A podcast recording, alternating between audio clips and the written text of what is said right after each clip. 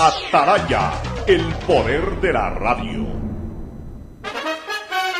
El siguiente es un espacio contratado. Radio Atalaya no se solidariza necesariamente con las opiniones aquí vertidas.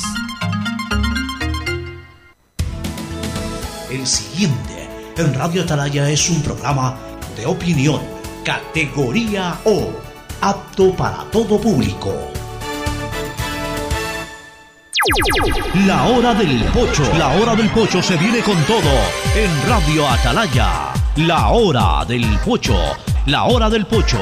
Alfonso El Pocho Car y su equipo traen para ustedes la opinión política, la opinión deportiva, más premios, sorpresas, regalos para sus oyentes. La Hora del Pocho, aquí en Radio Atalaya, cada día más líderes.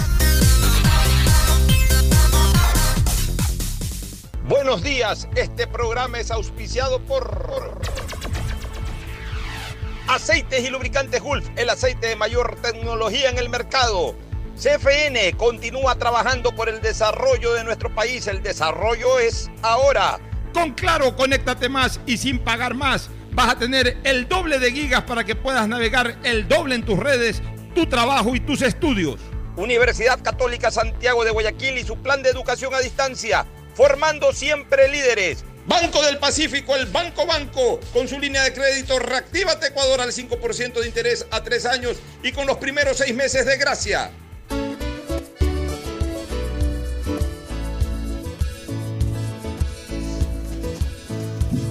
Camino sobre tu piel morena y siento tu latido y miro. 680, sistema de emisoras Atalaya. En su año 76, Atalaya nunca falla y marca la raya del bienestar, del progreso y la libertad de Guayaquil, de Ecuador y del mundo. Por eso es una potencia en radio, cada día más líder y un hombre que ha hecho historia, pero que todos los días hace presente y proyecta futuro en el dial de los ecuatorianos. Este es su programa matinal, La Hora del Pocho, en producción conjunta con Calor Político. Este programa saldrá en la tarde también como Calor Político.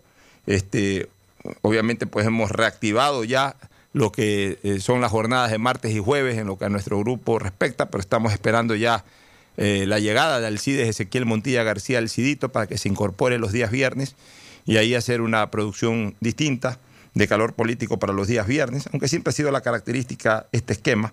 Pero en todo caso, estamos aquí para llevar los comentarios del momento de lo que genera la jornada política, social, económica y por supuesto también ya desde hace algunos días hemos reincorporado nuevamente el segmento deportivo con Mauricio Zambrano Izquierdo ya en la parte final de nuestro programa. El saludo de nuestros contertulios Fernando Edmundo Flores Marín, Fer Floma y Gustavo González Cabal, el cabalmente peligroso desde 2 cantones y 2 provincias distintas.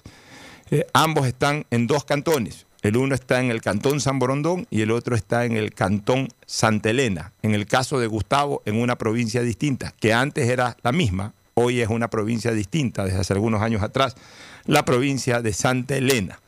A propósito, algunos miembros de la provincia de Santa Elena se molestan cuando les llaman la península de Santa Elena. No tiene nada que ver el hecho de que sean provincia, que es un tema absolutamente jurisdiccional, de jurisdicción política del Ecuador, ser provincia, con el hecho de una situación absolutamente geográfica, que es el hecho de ser península.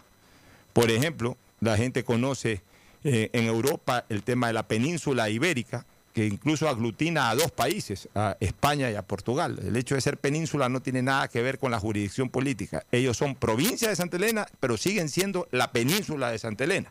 Pero algunos se molestan, nos he escuchado que no somos península, que somos provincia. Nadie les dice que no son provincia, pues siguen siendo península, que es un hecho totalmente distinto a la característica política del momento que los convirtió ya no en 3 cantones más de una provincia, sino ya de una manera definida en una provincia adicional de la República del Ecuador.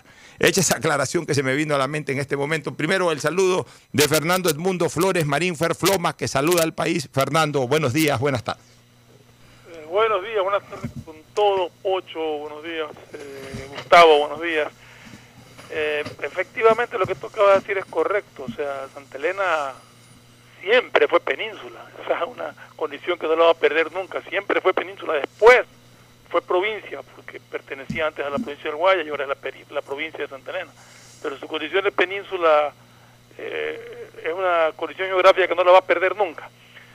En esta semana también está anunciado que se va, en la próxima semana, mejor dicho, en la semana que va a empezar, está anunciado que se harán las pruebas rápidas suficientes para determinar, según el resultado de las mismas, si es que Guayaquil pasa a semáforo verde o no. Vamos a ver cuál es el resultado de esa prueba y cuál ha sido el comportamiento del virus en estos días para ver si seguimos avanzando. Muy bien, el saludo ahora de Gustavo González Cabal, el cabalmente peligroso, desde la provincia de Santa Elena, allá por Punta Blanca. Gustavo, buenos días, buenas tardes.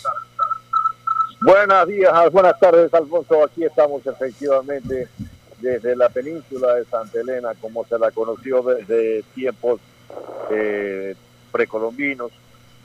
Es la provincia de Santa Elena, pero el accidente geográfico, la punta más saliente del continente sudamericano al Pacífico, es la península de Santa Elena, como tú muy bien decías, la península ibérica que comparte España con Portugal. Buenos días, Fernando. Buenos días, distinguida audiencia de Atalaya. Muy bien, perfecto, Gustavo. Fernando, entremos en comentarios sobre lo que decía Fernando, sobre lo de las pruebas que está decidiendo el COE local hacer. Bueno, para el tema estadístico está bien. Y de todas maneras el COE, en este caso el municipio de Guayaquil que lidera el COE, y el COE propiamente dicho, hablo del COE local, tiene que tomar todas las medidas, y eso es absolutamente aceptable. Tiene que tomar todas las medidas estadísticas incluso para tomar la decisión. Ellos tienen que respaldarse muy técnicamente para la toma de decisiones. Por eso es correcto lo que está decidiendo en este caso el COE local. Pero más allá de aquello, creo que las circunstancias son absolutamente visibles. Guayaquil está listo para la luz verde, que realmente es un escenario epidemiológico que ya se viene desarrollando en la práctica,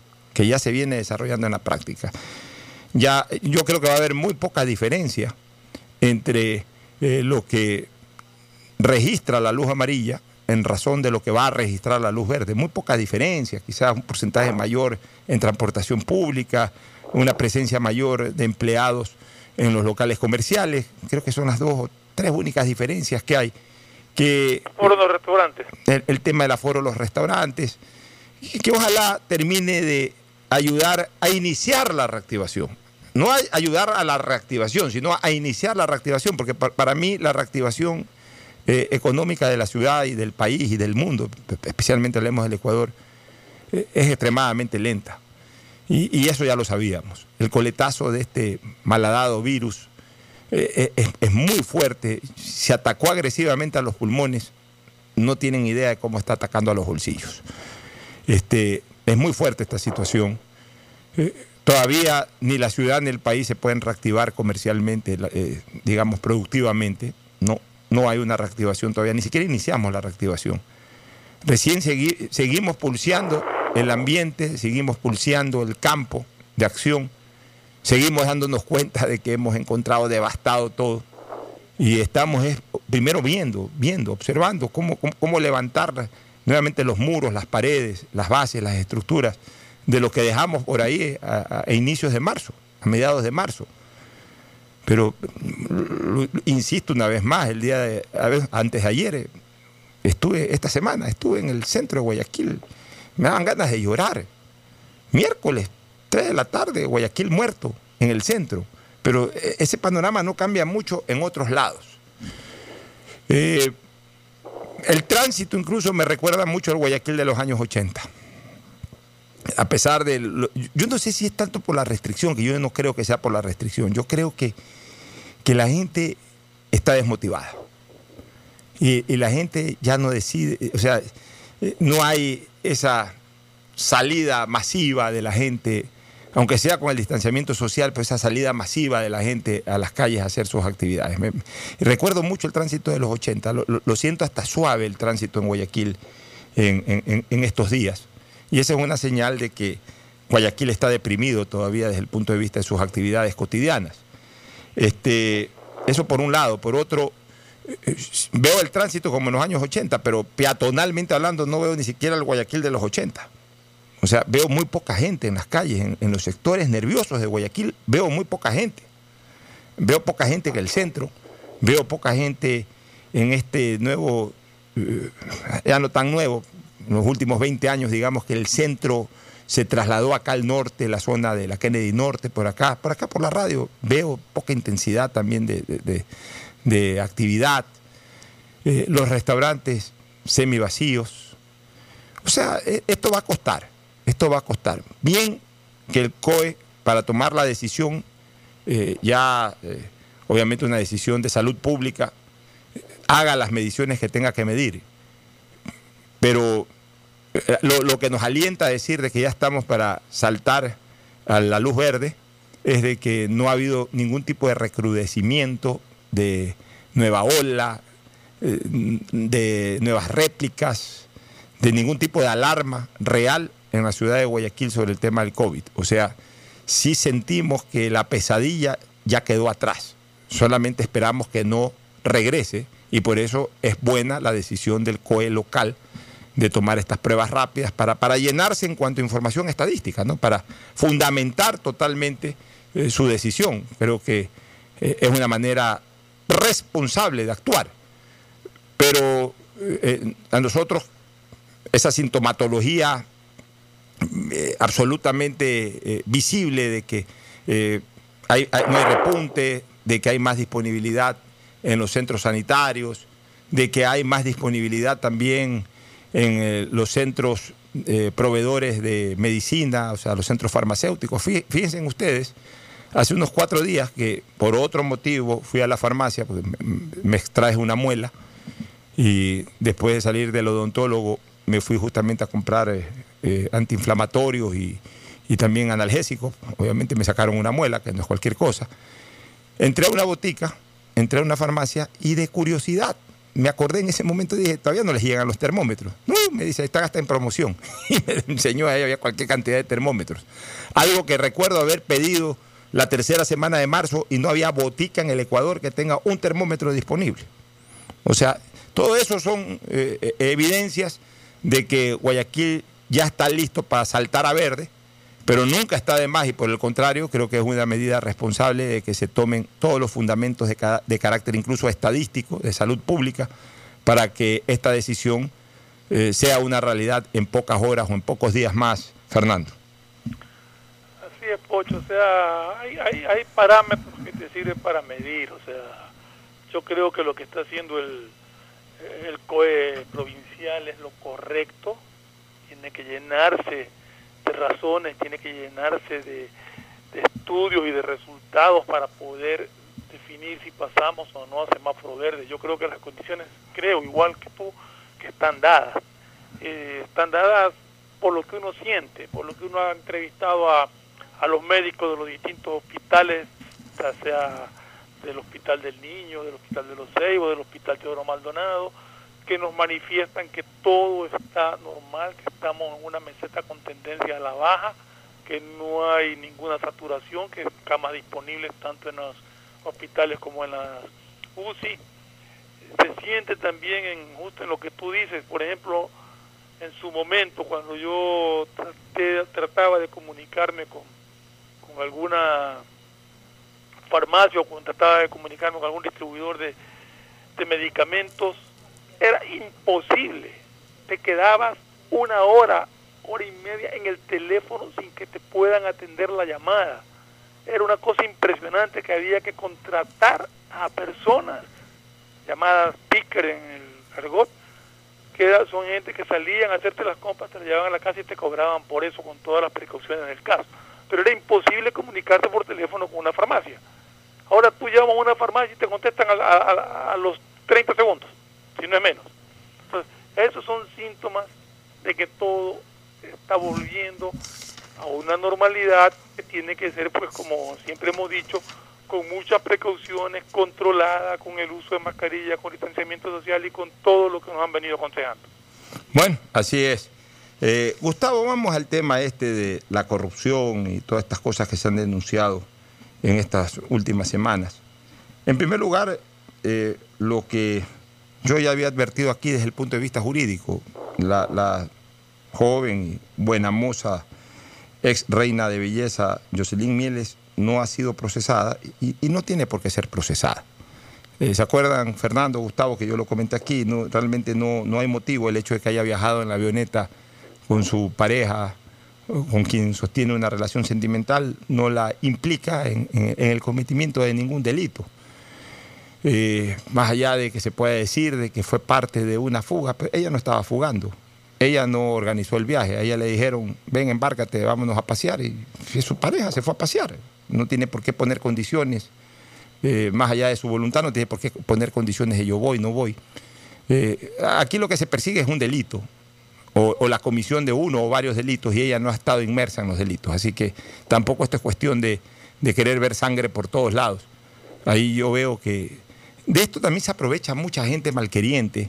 Y que quede claro que ella fue deportada del Perú por haber ingresado indebidamente, no por otra razón, ¿no? Así es. Ingresó indebidamente porque fue deportada, sí, por eso. En todo caso no le debe nada a la justicia ecuatoriana. Y aquí hay otra cosa, Fernando. Lamentablemente, y a pesar del COVID, en el Ecuador no se logró lo que nos hubiese gustado que se logre, que es que la colectividad fuera un poco más unida, menos verduga. No en el tema relacionado con los corruptos, a eso sí denle en palo todo lo que quieran, pero en general siempre salen las malas entrañas de mucha gente. Hayan empapelado una serie de actores y de personas vinculadas a la farándula que hacen su trabajo. Indistintamente o sea, aquí hay mucha gente que le tiene fastidio, odio a los que son famosos. Mientras la fama sea en razón de un trabajo legal, en razón de un trabajo obviamente en donde también hay que tener preparación para hacerlo. Le molesta que un famoso tenga dinero. Bien logrado, me refiero, por lo que cobra por su sueldo, por lo que cobra por publicidad. O sea, aquí andan buscándole además al famoso, primero lo tratan mal, le llaman aquí famosillo. O sea, aquí no hay gente famosa, famosos son ya los que trascienden internacionalmente, aquí hay gente conocida. Pero hasta la manera despectiva de tratarlos, los famosillos, no es famosillos.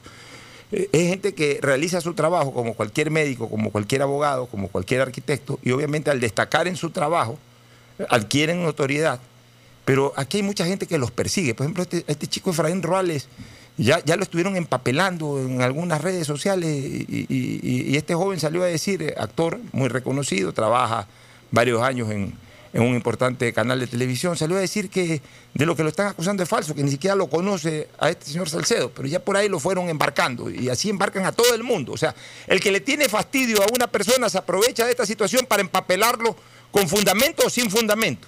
Entonces tampoco tenemos, y yo veo que hay gente que se dedica a cualquier basura que le llega, a cualquier basura que dispara, que esa es otra mala costumbre, por Dios, es una mala costumbre que hay aquí en el Ecuador. Hay gente que le falta el respeto a sus amigos, o hay gente que aquí le falta el respeto a las personas con las que tiene contacto telefónico. Aquí cualquiera, hay gente que recibe cualquier basura, o sea, se dedican a reenviar basuras.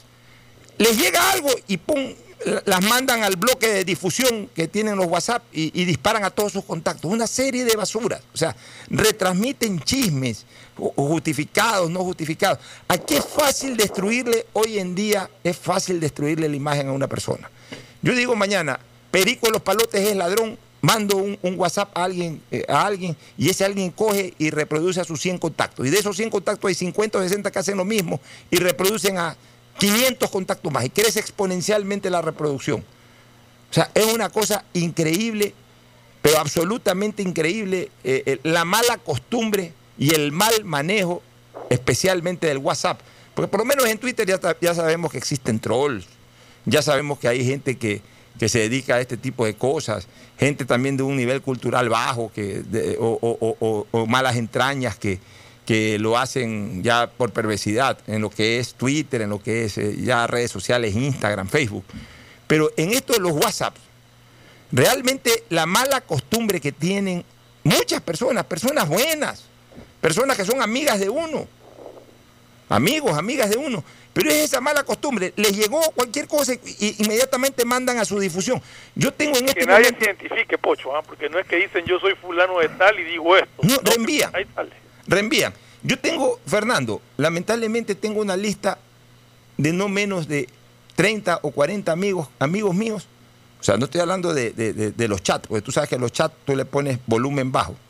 O sea, le quitas el volumen para que no te suene, porque los chats, si tú dejas que los chats suenen, te vuelves loco. Si tienes 10, 15 chats, te vuelves loco. Entonces le pones, le quitas el volumen del sonido, hablemos así. El volumen de la alarma, del sonido, como le quieras llamar. Le quitas, aviso que te llega, del aviso, de la notificación. Pero he tenido que hacer lo mismo con no menos de 40 o 50 amigos, porque se dedican a reenviar a cada rato cualquier cosa que les llega. Entonces prácticamente se convierten como chats. Suenan a cada rato, entonces ya llega un momento en que uno tiene que ponerles ahí silencio para no estar a cada rato alarmándose, porque de todas maneras cada sonido de eso uno tiene que entrar al WhatsApp a ver quién es y resulta que es para mandar un chisme de estos baratos. Entonces, bien por esta chica que más allá de su relación sentimental a la cual tiene ella absoluto derecho con este señor Salcedo, ella no ha cometido ningún delito y yo aquí lo advertí el día... Al menos hasta ahora no se le... Claro, yo lo advertí no aquí el día... Nada. Yo lo advertí aquí el día miércoles que ella no tenía aparentemente que deberle nada a la justicia, obviamente tenía que declarar de acuerdo a las investigaciones que se están dando, pero si ella decía la verdad y en efecto no tenía ninguna relación con ninguno de los actos que se investigan, no tiene por qué procesársela, ni involucrarla, ni formularle cargos, ni dictarles medidas cautelares, ni nada. Pero Gustavo, aquí hay un tema que es muy interesante, querido Gustavo. Ahora resulta que este señor... Daniel Salcedo Bonilla, lleva 8 años teniendo contratos con el Estado. 8 años. O sea, desde el gobierno de Correa ha pasado haciendo negocios con el Estado Central, ha pasado haciendo negocios con el Seguro Social, y lo más grave es que este hombre se ha ido enriqueciendo, ha movido 7.2 millones de dólares en contratos, todos ellos con empresas que, si bien es cierto, están registradas dentro del archivo, hablemos así, el archivo activo de la Superintendencia de Compañías, pero son empresas que realmente no demuestran un tipo de actividad que no sea solamente para la participación de estos contratos, 7.2 millones. Y ahora se ha descubierto que este joven tiene una serie de propiedades realmente impresionante, tiene una casa en El Doral, tiene un departamento lujoso que ha costado casi $1 millón en Miami, en El Doral en Miami tiene además otra propiedad, ya la dije, tiene aquí una oficina o una propiedad, no sé si es oficina o departamento, en un edificio así mismo de lujo, tiene muchos carros, etcétera. O sea, es increíble cómo realmente han existido estas empresas que han facilitado que gente lucre a nombre del Estado con verdaderas millonadas o a través del Estado con verdaderas millonadas y no haya existido para nada ningún tipo de control. Yo lo escuchaba ayer al Contralor y presté mucha atención en eso, que en su momento también lo denunciábamos, también nos quejábamos, pero que ahora es un momento muy oportuno para hacerlo. En algún momento el gobierno de Correa y sus cómplices legisladores, porque yo siempre digo que esos legisladores de gobierno, que muchos de ellos todavía están en la Asamblea, ahora ya con Moreno, no con Correa, muchos de esos legisladores de gobierno, que ahora muchos de ellos han sido funcionarios de Moreno y antes fueron legisladores de Correa, auparon la corrupción no solamente fiscalizando, sino incluso legislando. Y por ejemplo, una de las normas legislativas que establecieron fue haberle retirado a la Contraloría General del Estado la posibilidad, no la posibilidad, el hecho cierto del dictamen previo, que hubiese servido por lo menos para tener un poco más de control justamente de este tipo de cosas. Entonces, al liberarse al sistema de contratación pública del informe previo de Contraloría, prácticamente se abrió la puerta para la corrupción. Y por eso es que los Salcedos y mil Salcedos más se han llevado la plata en peso, mi querido Gustavo. Efectivamente, Alfonso, mira, el año 2020 se inició como un número cabalístico. Recuerdo que la gente hacía muchos memes, muchas cosas con el 2020. Siempre me pasó por la cabeza que hubo una película que filmó Mel Gibson allá por los años 80, y cómo mis hijos me rompían los tímpanos con un disco de los Hombres G. Se llamaba El año que vivimos peligrosamente. Y el año que vivimos peligrosamente tuvo un inicio. Fue con el aparecimiento en el Coliseo Máximo de la política ecuatoriana de Rafael Correa. Rafael Correa entró al Ministerio de Finanzas y rompió los ahorros de la República, y nos quedamos sin un centavo para enfrentar cualquier emergencia, cualquier situación no pensada ni permitida, en tratándose de temas tanto de la naturaleza cuanto de pandemias como esta. Y uno de los temas que hizo saltar Correa cuando fue presidente de la República fue el informe previo de la Contraloría y el informe previo de la Procuraduría General de la Nación. Ambos informes previos, sin esos informes no había contrato, fueron dejados de lado, y arrancó entonces un baile que todavía no para. El diario El Universo ha presentado dos entregas de investigación sobre los contratos con el IES. Uno, donde hay un ciudadano que vive en los Estados Unidos, que es un hombre rico actualmente, salió de ser un médico en playas y manejó algo así como 120 millones de dólares en contratos. Luego, otra investigación donde los asesores de un ministro se dedican a hacer compañías con las que contrataban en el Seguro Social. Y finalmente lo que está pasando con el ciudadano que se encuentra delicado de salud. Por ahí se le pasó un gazapo, pues yo entiendo que es gazapo porque fue una tontería lo que dijo el señor secretario de la presidencia. Dijo que estas empresas o tratándose de Salcedo, estaba desde hace 20 años haciendo negocios con el Estado. No, hace 20 años atrás Salcedo hubiera tenido 12, 14 años. Yo no sé en qué está pensando esta gente. No, lo real y cierto es que durante la época de Correa y manteniéndose aún en este gobierno, existe pues una serie de zoología y depredadores que han atacado el presupuesto y los dineros del Estado ecuatoriano. Mira, hoy día yo lo escuché a Fernando Villavicencio en una entrevista en Ecoavisa señalar de que durante la jornada se iban a dar nombres de varios asambleístas. En concordancia lo que ha dicho hoy Villavicencio con lo que señaló ayer el ministro de Salud.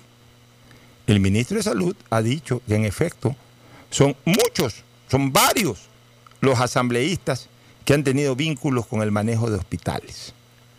La verdad es que ya necesitamos nombres, pero no solamente necesitamos los nombres de los cuellos para abajo, porque estamos dentro de un proceso, dentro de este proceso de lucha contra la corrupción.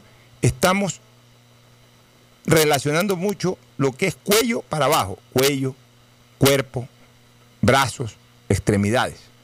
Pero los procesos yo siento que están decapitados de origen, es decir, no vemos a las cabezas de estos actos de corrupción, o a la cabeza o a las cabezas de estos actos de corrupción. Porque no es el diputado la cabeza del acto de corrupción, por favor. Y eso está mal que así se interprete. O sea, el diputado es la cabeza de la red de corrupción que se produce en campo. O sea, una vez que se ponen a estos Salcedos y cualquier apellido que sea, que se los pone de gerentes administrativos, de asesores o lo que sea, que trabajan ya en la acción de la corrupción, la cabeza de ellos sí puede ser el diputado, o el asambleísta. Pero no es la cabeza del proceso. La cabeza del proceso es quién le entrega a ese diputado o a ese asambleísta los hospitales. ¿Quién es el que negocia con esos asambleístas, por ejemplo, los hospitales? Obviamente todos sabemos que negocian aduanas, negocian tantas cosas, pero en este momento estamos hablando de la salud pública y de los hospitales. Entonces queremos saber quién es el que le dio los cupos, la troncha, quién es el repartidor de la troncha de la salud, porque en eso lamentablemente ha terminado la salud pública en el Ecuador, en una verdadera troncha, como en su momento la troncha era la aduana, como en su momento la troncha eran las telefónicas, como en su momento la troncha también era el negocio petrolero. Algunas siguen todavía como troncha, pero ahora lamentablemente la salud pública y en concreto los hospitales se convirtieron en la troncha de estos últimos años. Pero los hospitales son manejados por el Estado, son manejados por el Estado, por el gobierno central que representa la administración del Estado, o son manejados por el Seguro Social, que es una entidad estatal autónoma. Pues son los dueños de los hospitales del seguro, los hospitales del Ministerio de Salud Pública. La pregunta es, ¿quiénes del seguro, quiénes del gobierno son los que entregaron esos hospitales? Cuando me digan a mí los nombres, fulano de tal o fulana de tal entregó los hospitales, para mí ese proceso ahí ya tiene cabeza. Si no, es un proceso decapitado, que me están dando el cuerpo, me lo están dando del cuello para abajo. No me lo están dando con la cabeza. Necesitamos saber quiénes son los que proveyeron de estas tronchas a los asambleístas. A buena hora, ojalá hoy día se conozcan los otros asambleístas que han sido parte de este reparto de tronchas. Ojalá, ojalá. Y ya esto ya no se puede evitar tampoco. No solamente porque ya Fernando Villavicencio hoy lo advirtió, en su calidad de denunciólogo, está en su derecho de hacerlo. El ministro de Salud lo dijo ayer. El ministro de Salud.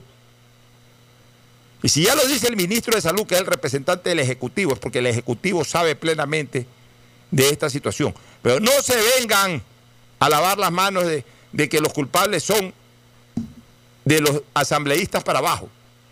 Ahí hay responsabilidad de quien entregó a los asambleístas la troncha de los hospitales. Y el país también quiere saber, señora Diana Salazar, el país también quiere saber, señor presidente Lenín Moreno Garcés, quiénes, a nombre del gobierno, y también queremos saber quiénes en el Consejo Directivo del Seguro Social entregaron los hospitales como cuota política, a asambleístas, a organizaciones políticas o a quienes hayan sido los receptores de estos hospitales, que debieron haber sido administrados exclusivamente bajo visión científica y administrativa, porque se lo ha venido manejando bajo visión política que ha derivado en corrupción. Pero vuelvo a repetir, entréguennos los cuerpos completos de la corrupción, desde la cabeza, quienes entregaron los hospitales, pasando por el cuello, que son los que obviamente tenían el poder político y por ello recibían los hospitales. Y después, dennos a conocer las extremidades, los brazos, las manos, el resto del cuerpo. Este caballero Salcedo es una extremidad, es una mano, es un brazo, es una pierna, es el abdomen de ese cuerpo. Sin embargo, aparece en los titulares de prensa como la cabeza de la corrupción en este tema. No, la cabeza de la corrupción es quien le entregó a su vez a quien...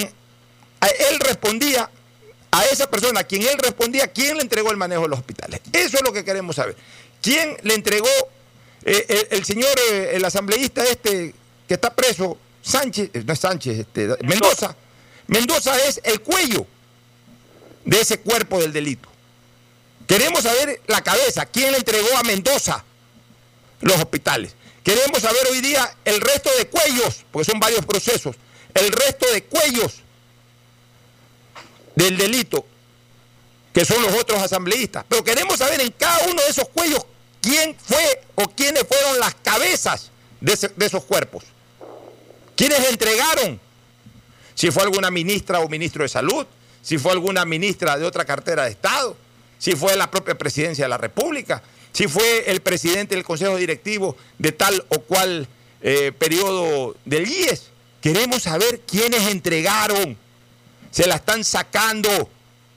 Y en eso yo sí tengo que señalar, con la transparencia que me caracteriza y la frontalidad especialmente, que el trabajo plausible hasta el momento de la señora Diana Salazar, plausible porque está acelerando en la lucha contra la corrupción, sin embargo, cuando el carro que acelera llega a los linderos de Carondelet, mete el freno. Como yo decía ayer en Calor Político, a mí me queda, por ejemplo, todavía la duda, Fernando y Gustavo, de en el famoso y sonado caso de sobornos 2012-2016. Me queda la duda de por qué se frenó en el 2016 la investigación y por qué no se hizo 2012-2017. Si la misma estructura gubernamental que participó en las campañas electorales del 2013 y 2014 participó en la del 2017, pues fue la misma estructura. Es más, el mismo vicepresidente que estuvo involucrado en estos actos de corrupción del 2012 y 2016, que fue Jorge Glass, participó en la elección del 2017. El mismo presidente de la República, el que se lo denominó la cabeza de la red de corrupción de estos sobornos 2012-2016, era el presidente de la República y era el líder del partido de gobierno que participó en la elección del 2017. Los mismos contratistas que habían contratado antes del 2012 y que siguieron contratando a partir del 2012, 2013, 2014, seguían teniendo vínculos con el Estado del 2016, el 2017, y lo más probable es que hayan seguido con la misma práctica de financiamiento a cambio de tronchas de contratación pública. Y yo siempre dije, y tú sabes, Fernando, que yo siempre advertía eso, ¿por qué se frena la investigación en el 2016 y no avanza hasta el 2017? O sea, hasta la última campaña electoral en donde estuvo activa toda esa estructura corrupta. Entonces, yo sí le pido a la señora Diana Salazar que así como acelera el carro contra la corrupción en todos los andariveles, cuando llega a Carondelet mantenga la aceleración, no le meta el pie al freno, avance, porque queremos la información completa, no solamente una información parcial, porque la justicia cuando no es total deja sin sabor a injusticia, Fernando. Así es, yo comparto plenamente ese criterio y creo que una vez que terminemos de investigar y sancionar a todos estos corruptos que han jugado y se han enriquecido con esta desgracia, con esta pandemia, vamos por otras instituciones, vamos por las aduanas, vamos por todos aquellos sitios donde sabemos que se las entregan a dedo, sabemos que son parte de un reparto político, porque ya es hora de limpiar desde la cabeza hasta la última uña del dedo del pie la corrupción de este país. Aquí el que llega aquí es su cuota de poder, o sea, llegan a un cargo de elección popular para exigir cuotas de poder, para eso se eligen, no para servir a quien votó por ellos. Estamos liquidados en este país, ese es el concepto, y es hora de limpiarlo. Gustavo, ¿algún criterio al respecto? Sí, Alfonso, solo poner en contexto algo que tal vez los jóvenes no sepan a qué te refieres. La palabra troncha. Rafael de la Cadena, troncha, ¿te acuerdas? Rafael de la Cadena fue. Exactamente. Entró en el argot político ecuatoriano porque Rafael de la Cadena justificó un pacto en el gobierno de Osvaldo Hurtado. Se encontraba muy débil el gobierno, necesitaba algunos asambleístas. Este diputado dijo que no querían hueso, que no querían migajas. Queremos carne, queremos la troncha. Esa declaración la hicieron. Y aunque ahora los diputados y asambleístas no declaren lo mismo, es muy claro que así han actuado. Sí, indiscutiblemente. Nos vamos a la primera pausa. Vamos a retornar con la entrevista al ex gerente general de la Corporación Financiera Nacional, Juan Carlos Jácome. Él nos va a explicar el porqué de su salida, porque se anuncian cambios en la Corporación Financiera, se menciona de que estaría siendo calificado ya para ser finalmente nombrado en ese puesto el conocido empresario guayaquileño Roberto Dún Suárez, así que vamos a estar pendientes de esa situación, pero vamos a entrevistar a Juan Carlos Jácome para conocer detalles de su renuncia, pero también un poco una evaluación de lo que ha podido hacer en la Corporación Financiera, especialmente en este tiempo de pandemia, en donde se desarrollaron muchos proyectos, considero, positivos en beneficio de la reactivación económica del país. Pausa y volvemos. El siguiente es un espacio publicitario apto para todo público. Han sido días difíciles para el país, pero al igual que tú, no nos rendimos y seguimos empujando por el desarrollo. Por eso el gobierno de todos, a través de la CFN, destinó más de 50 millones en financiamiento para capital de trabajo, con su producto PyME Express. Hoy, son más de 800 pequeñas y medianas empresas beneficiadas, que darán un gran alivio a sus negocios, y así cuidar los empleos de miles de familias ecuatorianas. Trabajas por el desarrollo, nosotros para apoyarte, para seguir avanzando, porque al Ecuador lo reactivamos juntos. CFN. Toda una vida. El si quieres estudiar, tener flexibilidad horaria y escoger tu futuro, en la Universidad Católica Santiago de Guayaquil trabajamos por el progreso en la educación, ofreciendo cada día la mejor calidad. Estamos a un clic de distancia. Contamos con las carreras de marketing, administración de empresa, emprendimiento e innovación social, turismo, contabilidad y auditoría, trabajo social y derecho. Sistema de educación a distancia de la Universidad Católica Santiago de Guayaquil, formando líderes siempre. Para que todos en tu familia estén conectados al mismo tiempo y puedan navegar en redes, jugar en línea, trabajar y ver películas, contrata Internet Claro de 25 megabytes para tu casa que incluye licencia Microsoft Office 365 por $25 más impuestos. Además, te apoyamos con el segundo mes de Internet y si lo necesitas, te ayudamos a financiar tu computadora con Claro. Todo se conecta.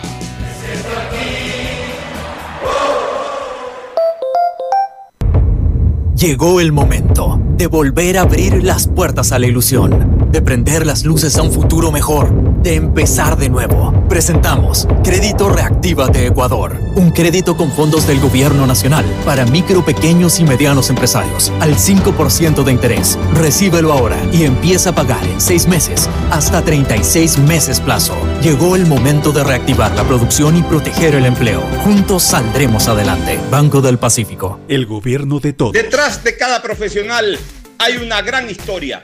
Aprende, experimenta y crea la tuya. Estudia a distancia en la Universidad Católica Santiago de Guayaquil. Contamos con las carreras de marketing, administración de empresa, emprendimiento e innovación social, turismo, contabilidad y auditoría, trabajo social y derecho. Sistema de educación a distancia de la Universidad Católica Santiago de Guayaquil, formando líderes siempre. Seamos responsables con los héroes de nuestras calles. En esta emergencia sanitaria, recuerda desechar las mascarillas y guantes en una funda separada de la basura común. Protégela con otra funda y cuando la saques, rocía cloro sobre ellas. Tampoco deseches objetos contaminados en las calles y si son de gran volumen, llévalos a los centros de acopio autorizados. Encuentra las direcciones en www.puertolimpio.com.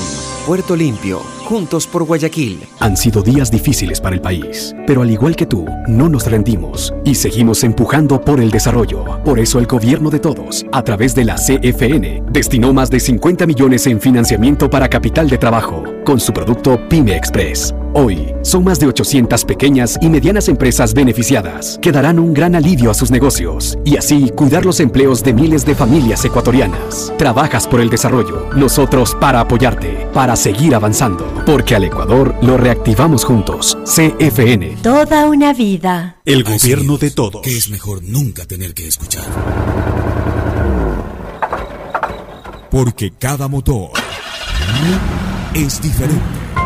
Desde hace 104 años, Lubricantes Gulf mantiene la más alta tecnología y calidad en línea de aceites para motores a diésel y gasolina. Está hecho con una fórmula especial para dar excelente protección a todo tipo de motores, evitando el desgaste prematuro de pistones, anillos y árbol de levas, ayudando a mantener limpio el motor y libre de depósitos que se forman por las altas o bajas temperaturas. Dele a su motor lo que se merece. Lubricantes Gulf, la más alta tecnología en lubricación. 104 años preservando la vida de su motor. Lubricantes Gulf. Gulf es más lubricante.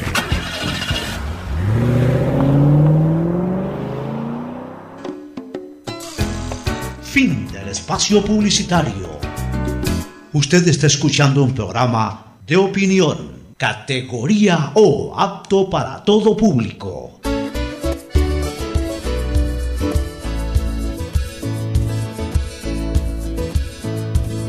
Camino sobre tu piel morena y siento tu latido. Retornamos con Juan Carlos Jácome. ¿Se puede decir, Juan Carlos, ex gerente de la Corporación Financiera Nacional, o todavía estás en tus últimas horas o días de funciones? Bueno, expresidente de la Corporación Financiera Nacional. Pocho, ¿qué tal? ¿Cómo vas? ¿Cómo estás? Ayer, de hecho, salió el decreto en el cual aceptaba mi renuncia. O sea que formalmente ya estoy desvinculado de la Corporación Financiera Nacional y también del Gobierno Nacional. Muy bien. Antes de entrar a recordar un poco lo que se pudo desarrollar en Corporación Financiera y especialmente en esta época de pandemia, creo que hubo alguna participación muy activa de la Corporación Financiera. ¿El porqué de la renuncia? ¿Por qué se va Juan Carlos Jácome de la función pública? Bueno, creo que todos son ciclos, ¿no? Siempre hay momentos políticos y luego de evaluar esto de manera muy, muy puntual, creo que era el momento preciso. Inclusive creo que el COVID sí marca un antes y un después, y al menos creí prudente que quizás un recambio en lo personal, en mis actividades como sujeto, como ciudadano, era relevante, y también para la CFN quizás convenía también otro ciclo de gestión. Bueno, en todo caso, ¿qué se logró hacer durante tu periodo en la CFN? Bueno, creo que bastante. Y aun cuando el bastante a veces es insuficiente, ¿no? Pero traté de meterle mucha dinámica en tres, digamos que, ambientes muy importantes. Primero, de alguna forma, visibilizar a las pequeñas y medianas empresas de CFN, que no siempre había sido así. Tratar de acercar y brindar mucho más acceso y transparencia en los procesos a la ciudadanía que estaba dispuesta a aplicar, y bueno, y tratar de siempre innovar con una oferta de productos que esté siempre más cercana a las realidades de quienes lo demandan. Fueron de alguna forma los tres elementos en los cuales trabajé, digamos que de desarrollo, y obviamente debajo de todo, pues siempre mantener la solvencia y la estabilidad de la CFN, porque es un patrimonio de los ecuatorianos, ¿no? Fernando, ¿alguna inquietud para Juan Carlos Jácome? Fernando. Parece que perdimos comunicación con Fernando Flores Marín Ferfloma. Bueno, yo tengo más preguntas para Juan Carlos. ¿Qué se logró desarrollar en esta pandemia? ¿Puedes recordarnos? Hay muchos planes de reactivación, pero básicamente aquel que se lo hizo en conjunto con el BIES y otros más, el proyecto Express, Crédito Express, que se puso a consideración de la ciudadanía. Recuérdanos un poco las decisiones que se tomaron a favor de la reactivación económica del país a partir de la pandemia. Sí, si vemos, digamos, que la punta del iceberg, hubo, digamos que, dos cosas importantísimas.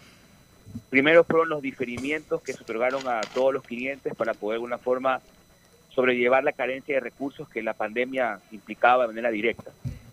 Creo que el número que se logró fue bastante importante. Fueron cerca de 2.500 peticiones de diferimiento de pagos, lo cual revela primero, o revelaba el rostro de CFN, y también revelaba un poco la necesidad de los clientes, ¿no? Eso por un lado. Por otro lado, el tema de poder haber sido un instrumento de colocar recursos, cerca de 75 millones ya, digamos que, a la cuenta final, en aproximadamente 895 beneficiarios de créditos a través de PyME Express, en el momento más complicado de la pandemia. Creo que eso también mostró de lo que estábamos hechos, ¿no? Y básicamente... no lo hablo personal, también es un tema del equipo, ¿sí? Un poco la visión del presidente siempre fue esa, ser solidarios y estar en momentos oportunos, ¿no? Pero, como te decía, la punta del iceberg, porque digamos que eso, lo que hoy nos permite hablar de lo que estamos conversando, es la consecuencia del trabajo, porque en los elementos que comenté al inicio, ¿qué fue lo primero que hicimos? Fue Primero, dar un procedimiento claro para aplicar los créditos de CFN, que eso no existía. En CFN realmente antes de entrar a hacer un crédito era una suerte, porque no habían respuestas oportunas, no había claridad del proceso, era un acto de fe. Y acá fuimos poco a poco dando elementos que transparentaban el proceso, lo simplificaban, sabían claramente qué documentos requerían para aplicar. Antes no sabían qué requerían para aplicar porque les pedían 1000 documentos en el camino. Entonces eso ya nos ayudó a simplificar procesos, a robustecer los procesos, a transparentar los procesos, a darles el control del seguimiento y el control del cliente. Y en esa línea sí surgió la videollamada CFN, que la videollamada CFN fue una herramienta en ese entonces para aumentar la capacidad de cobertura nacional, pero como la tecnología era videollamada, digamos que el año que ya estuvimos trabajando nos sirvió de experiencia para madurar lo que fue la herramienta fundamental de trabajo durante la pandemia. Entonces, ahí vemos que el fruto del trabajo en equipo, de quizás la visión que tuve en ese momento, nos ayudó a sortear en esa primera instancia de servicio al cliente lo que se vivió en la pandemia. Segundo, el haber creado varios productos, y entre ellos PyME Express. PyME Express no es un producto de ahora, fue un producto de hace un año atrás también. Nos permitió en la pandemia básicamente coger el producto y enchufarlo. Entonces, la capacidad de respuesta nuestra sí fue inmediata porque ya teníamos hecho el trabajo. Y eso básicamente es la consecuencia de haber tenido quizás, primero, la bendición de haber tenido la visión y la ejecución de todo lo que se proyectó en ese entonces, ¿no? Y obviamente, tanto PyME Express como la videollamada fueron en la pandemia las herramientas fundamentales de poder servir a las personas, ¿no? Y eso yo realmente me lo llevo porque realmente máximo aplauso para mí, un aplauso para todos quienes trabajamos en la CFN y quienes estuvieron siempre a la altura de la dinámica. Yo realmente siempre he sido muy exigente y creo que cada semana, si me dejaban quieto, les venía con una idea diferente, un producto nuevo, y así siempre los habíamos reformulado. Y de hecho, hasta la semana pasada, de hecho este martes, que pasó, que fue el último directorio, se crearon productos nuevos, se reformularon productos nuevos. Por ejemplo, hoy hay un producto de apoyo total para Galápagos, porque a Galápagos, como vive el turismo y no hay turismo en lo absoluto, requiere otro tipo de ayuda. Eso se aprobó el día martes pasado. Se reformularon ciertos productos financieros en darle más agilidad. Hoy en día, por ejemplo, el activo fijo que es destinado a la agricultura, al tema pecuario, ¿sí? Tiene un trámite mucho más ágil, porque obviamente quien no quiera ver que la agricultura, la acuicultura y lo pecuario es realmente la zona de protección para todas las economías del mundo, no está viendo la película clara. Hoy en día, lo único seguro es que nadie dejará de comer. Y por ende, allá deben ir focalizados todas las acciones que como gobierno se puedan hacer a nivel financiero para propender al desarrollo, la sostenibilidad de los hogares, y en este caso nuestro como país, para la exportación. Fernando, te habíamos dado paso previamente, tuvimos una pequeña interrupción de la señal, pero la hemos retomado. Si tú tienes alguna inquietud para el expresidente de la Corporación Financiera, Juan Carlos Jácome. Juan Carlos, ¿cómo estás? Mi pregunta era, ¿cumpliste con todo tus metas, cumpliste con todos tus deseos o se te queda algo que te hubiera gustado implementar, que te hubiera gustado hacer y que por falta de tiempo y por tu renuncia pues no lo pudiste lograr? A ver, creo que las expectativas siempre se van ajustando en el camino, siempre son dinámicas. Entonces, si me preguntas a la foto de hoy, siempre faltó algo más por hacer. Quizás se me ocurre haber cogido más procesos ya internos, ¿no? Que iban a hacer mucho más ágil la vida entera en CFN para los clientes. Puede ser quizás algo que se me quede, pero de hecho ayer revisaba la hoja de ruta que de hecho la hice creo que al segundo día de estar en el puesto, y literalmente todo lo que ahí puse, con la gracia de Dios, la pude cumplir, y bueno, y con el equipo de trabajo. Entonces, porque si vemos hacia atrás, se modifica el procedimiento de crédito, ¿sí? Es claro, ya no hay incertidumbre en qué te piden para poder acceder. Es claro los requisitos. Segundo, puedes seguir el trámite en línea, sabes en qué etapa se encuentra. Tercero, ya no tienes que buscar al pana que te pregunte en qué está el trámite, si te lo van a aprobar o no, porque si no te lo van a aprobar, entre comillas, te van a llamar a una reunión de trabajo formal, que es parte del proceso. Eso es inclusión. Entonces, con esa parte, creo que se hizo patria, porque la transparencia, el abundar en transparencia, siempre es un activo para la sociedad. En esa línea. Segundo, en los productos financieros, para mí fue un enorme gusto haber diseñado productos para las pymes, porque a veces había la mal concepción de que el desarrollo es solo la actividad, es decir, la agricultura, la manufactura, y no solo es eso, es ver que el hacer empresa es una cadena evolutiva. Así como nosotros ya tenemos cierto nivel de madurez en comparación a niños, pues todos fuimos niños, pues, y nadie llegó a ser lo que hoy es sin el transitar de la vida, no se fue fortaleciendo, y eso para mí fue fundamental. Por ejemplo, el haber creado este producto Juntos, que lo lanzamos en diciembre pasado, pero que obviamente por la pandemia no se pudo vender adecuadamente, pero Juntos es un producto súper fuerte, porque es para gente que trabaja y que a la par quiere hacer un negocio. Eso no existía en la oferta crediticia del país. ¿Y cuál fue la lógica, por ejemplo, para hacer eso? Fue utilizar la racional de la tarjeta de crédito, porque la tarjeta de crédito te da un cupo sin chistar, a sola firma. Acá la pregunta era, ¿por qué no existía algo parecido para invertir y emprender un negocio? ¿Por qué el mercado te hace algo para consumir, no para desarrollarte? Entonces, por eso creamos ese producto, que es el primer paso en el desarrollo empresarial. En el segundo paso venía PyME Express, porque sin mayor garantía, más que el garante solidario, tú puedes acceder a una línea no tan grande, pero en todo caso te ayuda a inyectar capital de trabajo. Luego venía PyME Prospera, que eso se hizo con la CAP, para ahí sí, las pymes más robustas, tener una inversión para ampliar su capacidad productiva.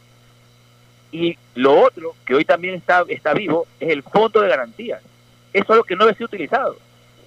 Cuando la mayoría de pymes no tienen garantías para acceder a créditos, CFN puso su garantía para que puedan acceder.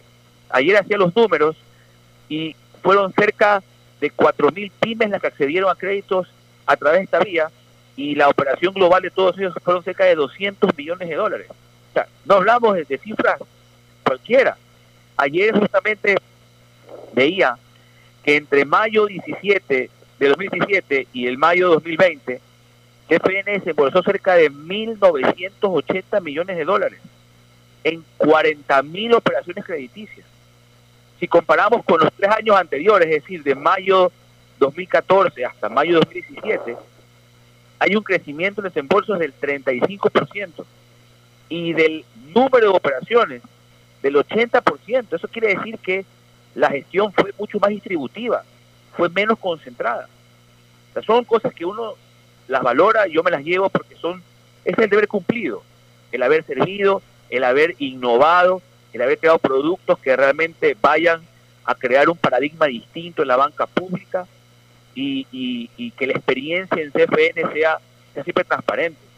Ya eso de que hay que pagar un billete para tener un crédito, eso ya debe ser cosa del pasado. No debemos buscar sociedades que mantengan esos esquemas, y creo que de alguna forma lo pudimos lograr. Muy bien, Juan Carlos, queremos agradecerte por tu entrevista, haber explicado algunas cosas interesantes. Hoy es 12, Juan Carlos, 12 de junio, domingo es 14, el miércoles es 17 de junio. ¿Qué recuerdos te trae el próximo miércoles? 30 años, Pocho. 30 años, lo tienes presente. El primer pie de un ecuatoriano en tierra mundialista. El primer pitazo inicial del arbitraje ecuatoriano en una Copa del Mundo. Elías Victoriano Jácome Guerrero, mi entrañable amigo, dio inicio al partido España-Corea del Sur y dirigió muy bien, ganó España 3-1, pero fue el primer pitazo ecuatoriano. Luego Elías estuvo como juez de línea en un partido Alemania-Holanda en ese mismo Mundial de Italia 90. ¿Cómo? Fue un día del padre. Tú habrás tenido ahí que unos 10 años de edad, me acuerdo, en el año 90. ¿Cuántos años tenías? Exactamente 10 años. 10 años. Y cuéntame un poco cómo sentiste ese día, cómo estuvieron en la casa ese día, ese miércoles, ese domingo 17 de junio de 1990, cómo estaban en la casa ese día, cómo vieron el partido. Bueno, emocionados, en el cuarto de mi papá y mi mamá, todos viendo la televisión, viendo el partido, emocionados. Como tú conoces bien, nosotros vivíamos, comíamos y bebíamos fútbol desde otra perspectiva, no desde las gradas, sí desde la parte de la cancha. Yo siempre acompañé a mi padre desde muy chiquito a diferentes ciudades del país en su actividad arbitral. Hice grandes amigos que cultivé, que eran de él, en este caso usted, Pocho, que el difunto Manuel Kuhn, y muchas amistades del ámbito deportivo, que obviamente hacía en ese momento llenar el pecho de orgullo por la experiencia, por saber que mi padre lograba su objetivo de mucho tiempo, ¿no? Y que sin duda alguna era el abanderado del país, en un espacio donde a todos siempre nos ha gustado observar y vivir, que es el fútbol. Así es, recordamos esa fecha. Oye, Fernando, siempre se decía... Algunos decían que Jácome era emelexista, otros decían que Jácome era barcelonista. Fue el árbitro que más clásicos pitó. Y yo me acuerdo de una anécdota. Elías era mi gran amigo, yo me acuerdo de una anécdota. Elías trabajaba en Pacifictel, era ingeniero ahí, era la persona que dirigía la instalación de líneas, etcétera. Y yo en algún momento necesitaba una línea telefónica en la casa y había hecho el trámite para la línea, pues me estaba demorando un poco y yo lo había llamado a Elías a que me ayude con ese tema. Eso fue un martes, miércoles, una semana X. Y el domingo fue un clásico del astillero, oye. Y acuérdate, Fernando, que yo hacía borde del campo en esa época. Y terminó el primer tiempo, volvieron los equipos y el árbitro con los jueces de línea al segundo tiempo. Y bueno, pues todavía no arrancaba el segundo tiempo. Realmente los que regresaron primero fueron la terna arbitral, el árbitro y los dos jueces de línea. Elías avanza hasta la mitad de la cancha y me pega un pitazo y me llama. Oye, y yo... no es que me asusté, pero me alarmé. Me está llamando el árbitro. ¿Qué será que habré hecho? Yo no me metí a la cancha, nada. Caminé hacia la mitad de la cancha. Elías también caminó un poquito hacia uno de los arcos donde yo estaba. Y nos encontramos ahí en 3/4 de cancha. Y, ¿qué pasó, Elías? ¿Qué he hecho? No, ahorita que te vi, oye, ya te instalaron la línea. No, le digo, tranquilo, mañana pasado hablemos de eso, concéntrate ahorita en el clásico del astillero. Dirigiendo un clásico del astillero me llamó a preguntar si ya me habían instalado la línea. Increíble, pero era un tipazo Elías Jácome. Juan Carlos, muchas gracias por tu participación, ahí te dejé con esa anécdota final que tuve la suerte de vivir en una cancha de fútbol con tu padre, a quien tanto estimé y recuerdo siempre positivamente. Un abrazo, Juan Carlos. Gracias, Pocho, por siempre la amistad. Que yo también valoro mucho, creo que es lo que uno cosecha en la vida, y es lo que al final de la vida, cuando uno cuenta y cuenta mucho, es porque ha hecho un buen trabajo a lo largo de su trayectoria. Bendiciones, Pocho, y que nos vamos a encontrar, ¿no? Así es, gracias, Juan Carlos Jácome. Se me vino esa anécdota, Fernando. Tú tuviste muchas veces a Jácome pitar clásico. No tuve una gran amistad con el Jácome, pero nos conocíamos, saludábamos muy afectuosamente siempre, y realmente era un personaje. Claro que sí, 30 años el miércoles, como hace pocos días atrás se cumplieron los 30 años de la victoria de Andrés Gómez Santos en Roland Garros. Ese año, ese mes, fue un mes estupendo para el deporte ecuatoriano. A pesar de que Ecuador no jugó el Mundial de Italia 90, pero su máximo exponente del tenis ganó Roland Garros y pocos días después su principal árbitro pitaba por primera vez el referato, o llevaba por primera vez el referato ecuatoriano a un campeonato del mundo. Nos vamos a las recomendaciones comerciales, retornamos con más comentarios junto a Gustavo González y a Fernando Flores Marín Ferfloma. Auspician este programa. Aceites y lubricantes Gulf, el aceite de mayor tecnología en el mercado. Acaricia el motor de tu vehículo para que funcione como un verdadero Fórmula 1 con aceites y lubricantes Gulf.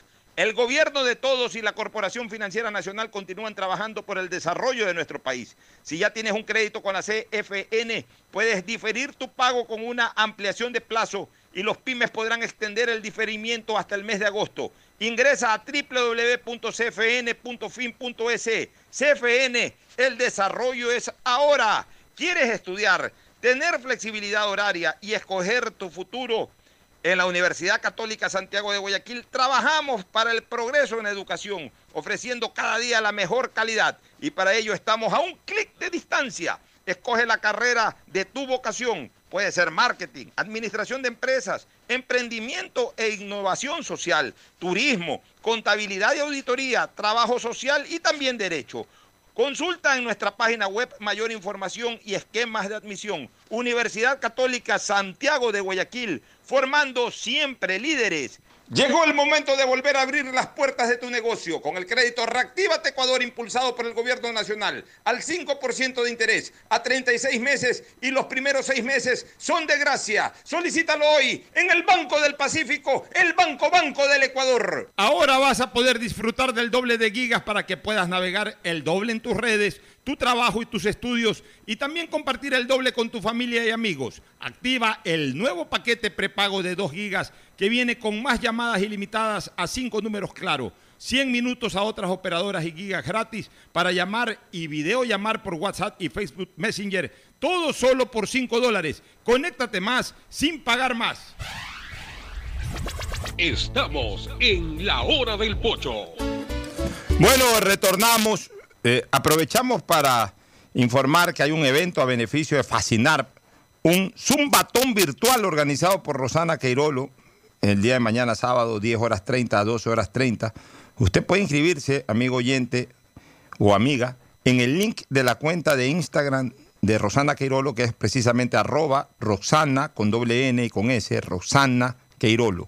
Ahí usted podrá ser partícipe de alguna manera de este evento a beneficio de Fascinar, el famoso zumbatón virtual organizado por Rosana Queirolo y por la gente de Fascinar. Ahí va a haber donación, obviamente, y la misma es voluntaria. Quiero cumplir también con otro servicio social, pero este va de la mano, lo estoy buscando ahorita, pero este va de la mano con un problema que tiene en este momento, no sé si el Ecuador, pero por lo menos Guayaquil, también como consecuencia de la pandemia. Hay escasez de sangre. Y esto es preocupante porque los bancos de sangre, tanto el de la Cruz Roja como el de las diferentes clínicas y hospitales, están con carencia en este momento. Y ya enfrentamos la pandemia, ya salimos de la pandemia, pero los problemas de salud de siempre perduran. Accidentes, problemas, obviamente, pues de conflicto vascular, derrames internos que pueden tener las personas por estos conflictos vasculares. Por cualquier situación siempre se necesita pintas de sangre y en este momento lamentablemente no existen. Hay una carencia total. Veo que hay gente desesperada buscando por todos lados sangre y no la encuentra. Entonces, sí es importante, Fernando y Gustavo, iniciar una campaña, y me voy a preocupar de eso, iniciar una campaña nuevamente de donación de sangre, que obviamente se paralizó o por lo menos se convirtió en una campaña irregular durante el tiempo de pandemia, porque ya no había cómo convocar a la gente a donar sangre. Más allá de que en un momento determinado se comenzó a buscar esto de los plasmas, de la gente que ya había salido del COVID para que ayude con el plasma, pero digamos que la regularización en cuanto al tema de donación se suspendió. O sea, ya no se pudo tomar sangre de la manera como habitualmente se la hace. Yo siempre veo el carro de la Cruz Roja en algún lugar del centro, en otros sitios, pidiéndole a la gente donación de sangre.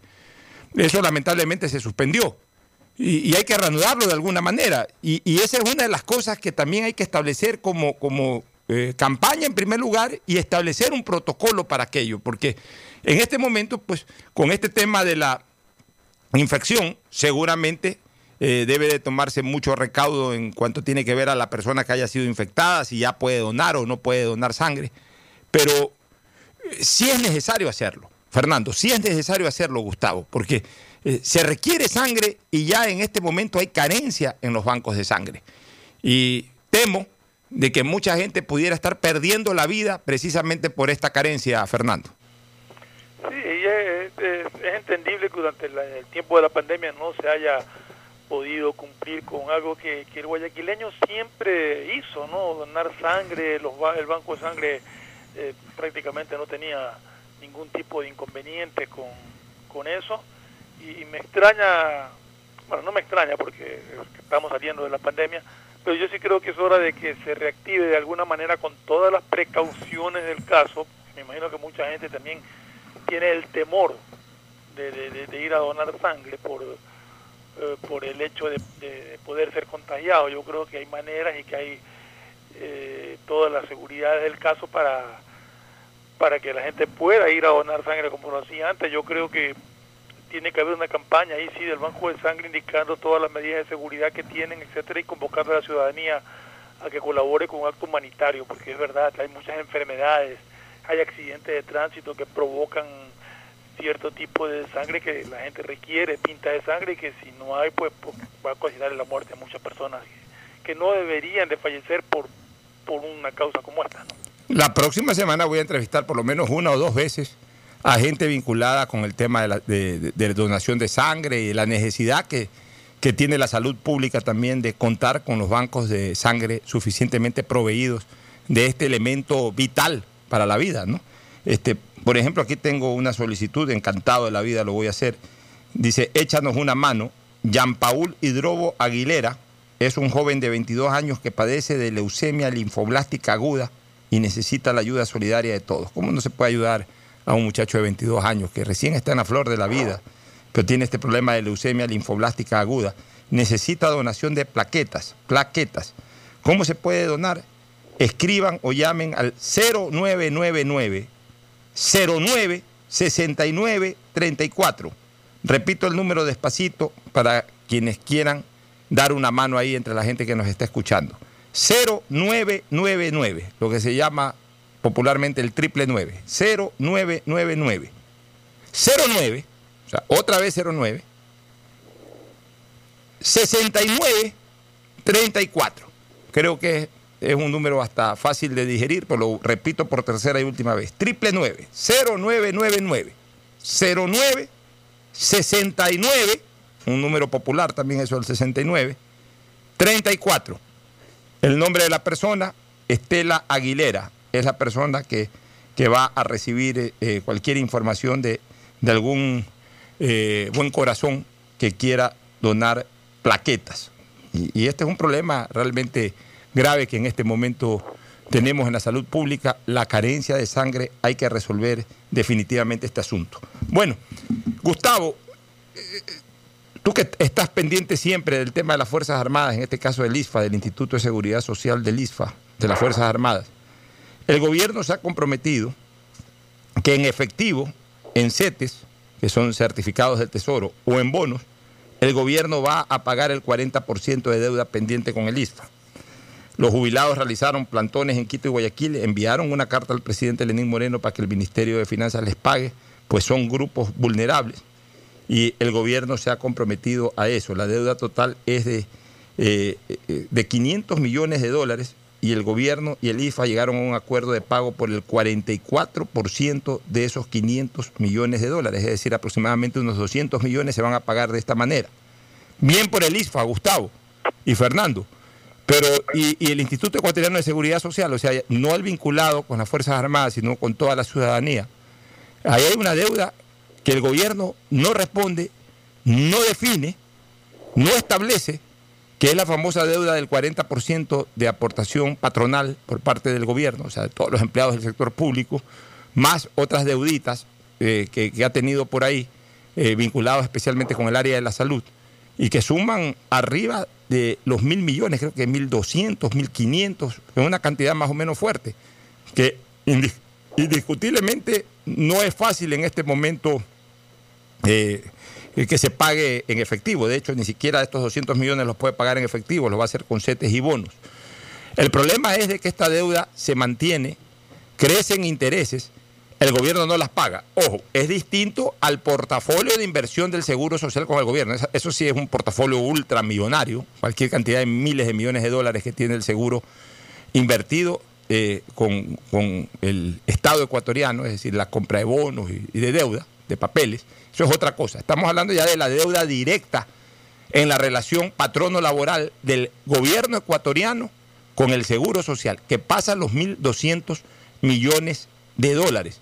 Y entonces se ha hablado de que el gobierno, si no tiene plata en este momento para pagar ni en efectivo ni de alguna otra manera que a corto plazo le permita al IES recuperar ese dinero, otorgue o la administración o la posesión de algunos de los bienes del Estado. Se habla incluso de la administración del OCP, de los oleoductos crudos pesados. Se habló por ahí de CNT, aunque aparentemente eso no le interesaría en este momento al Seguro Social, mucho menos TAME. Pero hay que buscar una alternativa, así como valientemente los jubilados militares han reclamado y han logrado algo por lo menos. Yo creo que el Seguro Social también ya requiere de una solución definitiva a este problema, Gustavo. Sí, efectivamente, el tema del Seguro Social ecuatoriano tiene que ser enfrentado por una comisión en la que estén representados todos los actores de la sociedad ecuatoriana que tienen que ver con el seguro. Pero esto no puede seguir así. El Seguro Social no puede tener una enorme burocracia y no puede seguir siendo como una caja de nadie, una suerte de res nullius que los gobiernos han usado para gastos corrientes, para cualquier cosa. El tema de la seguridad social tiene que ser muy bien enfrentado, Alfonso, y eso ya no se puede seguir pensando que podemos mantener bajo el mismo esquema. Pero hablando del tema de los seguros, para mí hay un asunto que me preocupa mucho. Se trata de los seguros de las embarcaciones y buques de la Fuerza Naval. Entiendo que el tema está parcialmente solucionado, porque se ha extendido la póliza por 2 meses más. Pero esto sucede precisamente cuando la flota china, la flota pesquera más grande de la historia de la humanidad, está siguiendo a la corriente fría que viene del sur y está pescando, digamos, acercándose un poco hacia el Ecuador, porque la corriente fría del sur sigue empujando, como tú sabes, avanza hasta Cabo Pasado y se desvía luego hacia el oeste rumbo a las Islas Galápagos. Entonces la flota china está ahí siguiendo esa corriente, porque además es muy rica desde el punto de vista ictiológico y de recursos pesqueros.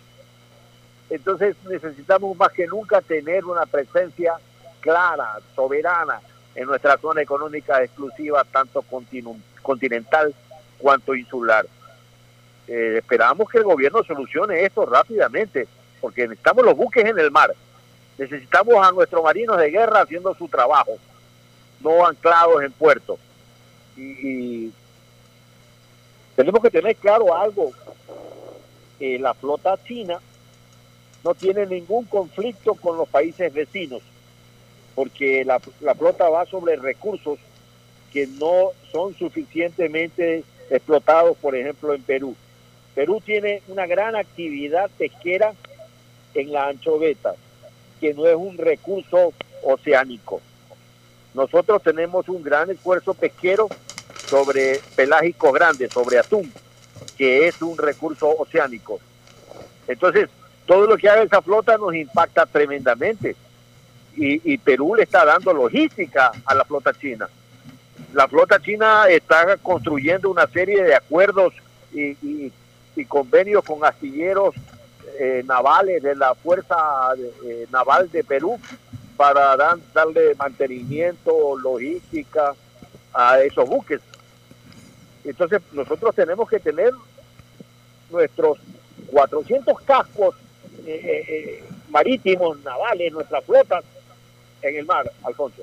Así es, Gustavo. Finalmente, Fernando, ayer hubo el Consejo Consultivo del Consejo Nacional Electoral y algunos movimientos políticos han solicitado que se postergue un mes el proceso, o sea, que en principio iba a ser el 7 de febrero, me parece, la elección, el domingo 7 de febrero, la elección de primera vuelta, se corra para el día domingo 7 de marzo.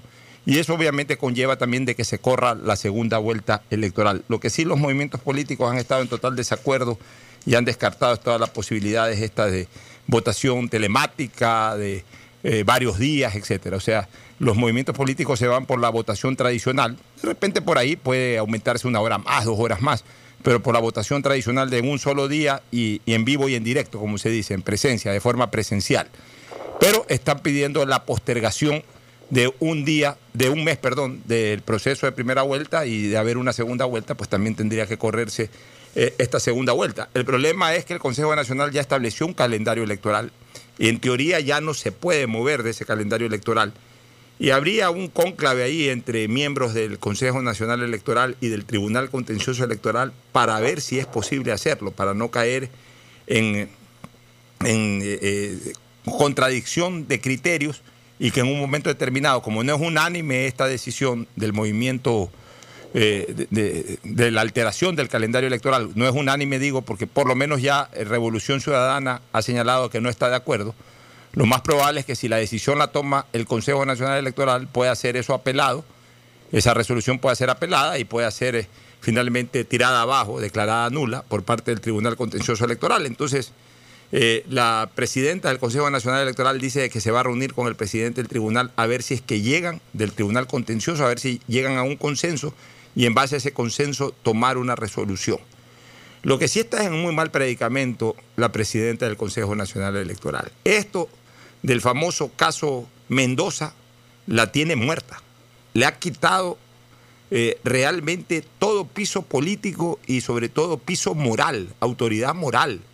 Es increíble que siendo tan difícil estructurar un movimiento político, esta señora haya quedado ya en evidencia de que negoció con su voto, con el voto de Mendoza, en este caso la alterna de Mendoza, negoció quedar excluida del juicio político. Eso ya es un hecho absolutamente evidente, a todas luces. Y le quita toda autoridad moral, porque quedó en evidencia de que ella no está manejando transparentemente el Consejo Nacional Electoral y usa a los dos vocales con los que constituye mayoría para sus decisiones y para sus voluntades. O sea, a través del poder que como presidenta tiene del Consejo Nacional Electoral, permitió que se apruebe un movimiento político a cambio de un voto. Y ahora se ha descubierto, porque lo he escuchado esta mañana, que el hermano de la asambleísta esta alterna de Mendoza que votó para que no le hagan juicio político a la señora Tamaín es quien maneja el hospital de Chone. O sea, esto es una cosa increíble, es una cosa realmente increíble. Ustedes vean cómo lamentablemente la presidenta del Consejo Nacional Electoral, Diana Tamaín, ha perdido todo tipo de autoridad moral. No pierde todavía su autoridad legal, pero moralmente está por los pisos. Pero en todo caso, veamos qué pasa. Esa es la decisión, más que decisión, ese fue el pronunciamiento mayoritario ayer del Consejo Consultivo de que se posterguen en un mes las elecciones, pero en este momento hay que conciliar lo legal con el criterio que han tenido las organizaciones políticas, Fernando. Sí, mira, el tema de la credibilidad que tiene este Consejo Nacional Electoral es mínimo. Realmente es un consejo que no genera confianza en la ciudadanía. Es más, estaba la denuncia de que quien acaba de ser nombrado director de informática del Consejo Nacional Electoral es quien fue en su momento director de informática de la Presidencia de la República en la época del expresidente Correa. O sea, te genera una serie de dudas todo este manejo, lo que tú acabas de informar sobre, o sea, de ratificar, de dar a conocer sobre este parentesco que involucra a la presidenta de Diana Tamaín, su manejo en el caso de Mendoza, de prácticamente negociar el voto para salvarse de un juicio político, y una serie de cosas han hecho que este Consejo Nacional Electoral no tenga ninguna credibilidad, no dé ninguna certeza. Aplazar un mes las elecciones implica que, porque acuérdate que siempre, en lugar de ser normal que máximo 24 horas, si pudiera el mismo día, pero máximo 24 horas debería tener un resultado electoral, acá no, acá se demoran una semana en dar yo no sé qué manejos tienen a no poder tener unas elecciones transparentes y puras como debería de ser. En cuanto al concepto de la votación, yo la única variación que le haría, dependiendo de lo que diga el COE nacional y del comportamiento del DIGO hasta ese entonces, la única variación que yo podría hacer es un día anterior a la votación a las personas de la tercera edad que no están en obligación de votar, pero que quieran votar, para que no estén en el tumulto, digamos así, de una elección del día siguiente. Es el único la única salvedad que le haría. O la otra, poner una mesa o una junta, mejor dicho, un biombo exclusivo para la gente de la tercera edad, en cada una de las juntas, una fila aparte totalmente, cosa que, dicho sea de paso, no se respeta, nunca se respetó tampoco en temas electorales. Nos vamos a la pausa, retornamos de inmediato con el segmento deportivo. El siguiente es un espacio publicitario apto para todo público.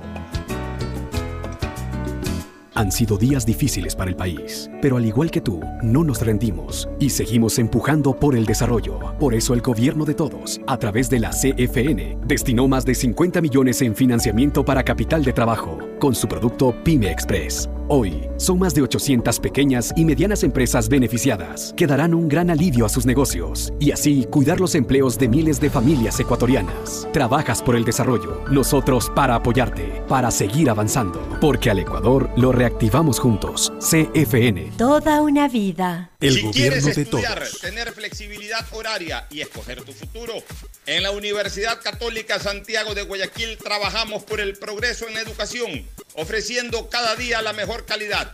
Estamos a un clic de distancia.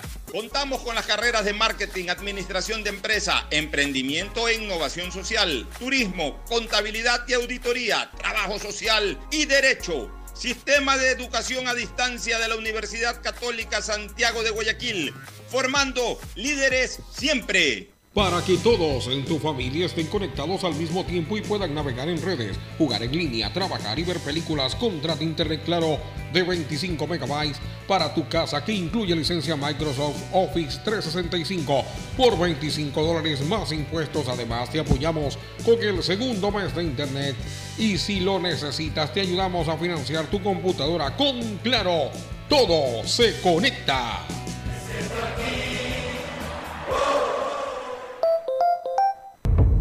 Llegó el momento de volver a abrir las puertas a la ilusión, de prender las luces a un futuro mejor, de empezar de nuevo. Presentamos Crédito Reactívate Ecuador, un crédito con fondos del Gobierno Nacional para micro, pequeños y medianos empresarios al 5% de interés. Recíbelo ahora y empieza a pagar en 6 meses, hasta 36 meses plazo. Llegó el momento de reactivar la producción y proteger el empleo. Juntos saldremos adelante. Banco del Pacífico. El gobierno de todos. Detrás de cada profesional hay una gran historia.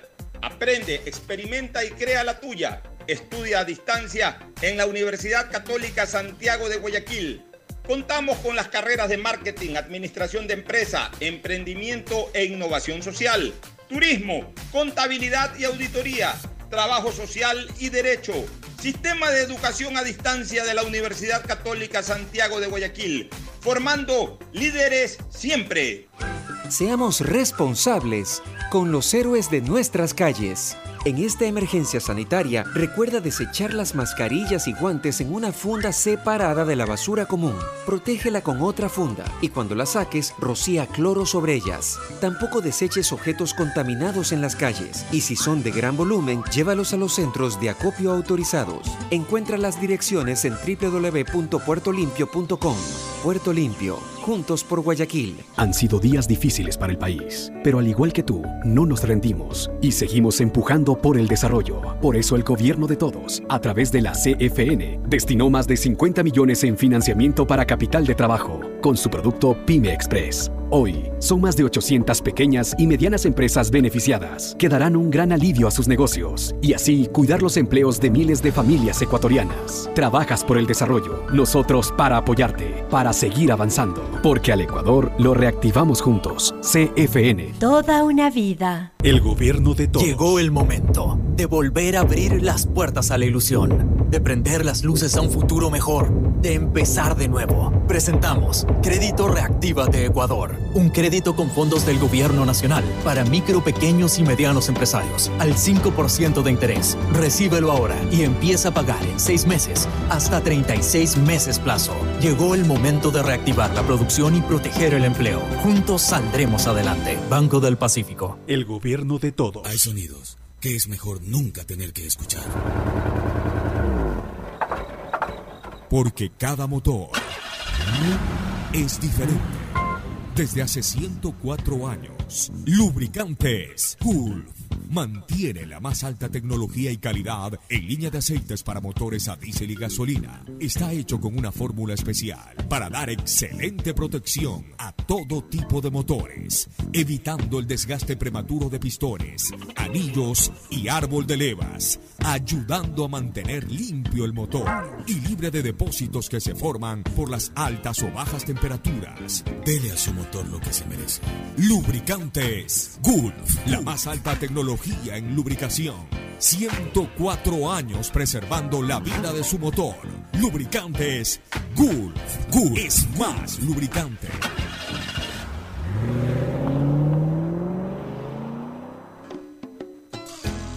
Fin del espacio publicitario. Usted está escuchando un programa de opinión, categoría O, apto para todo público. En La Hora del Pocho presentamos Deportes, Deportes.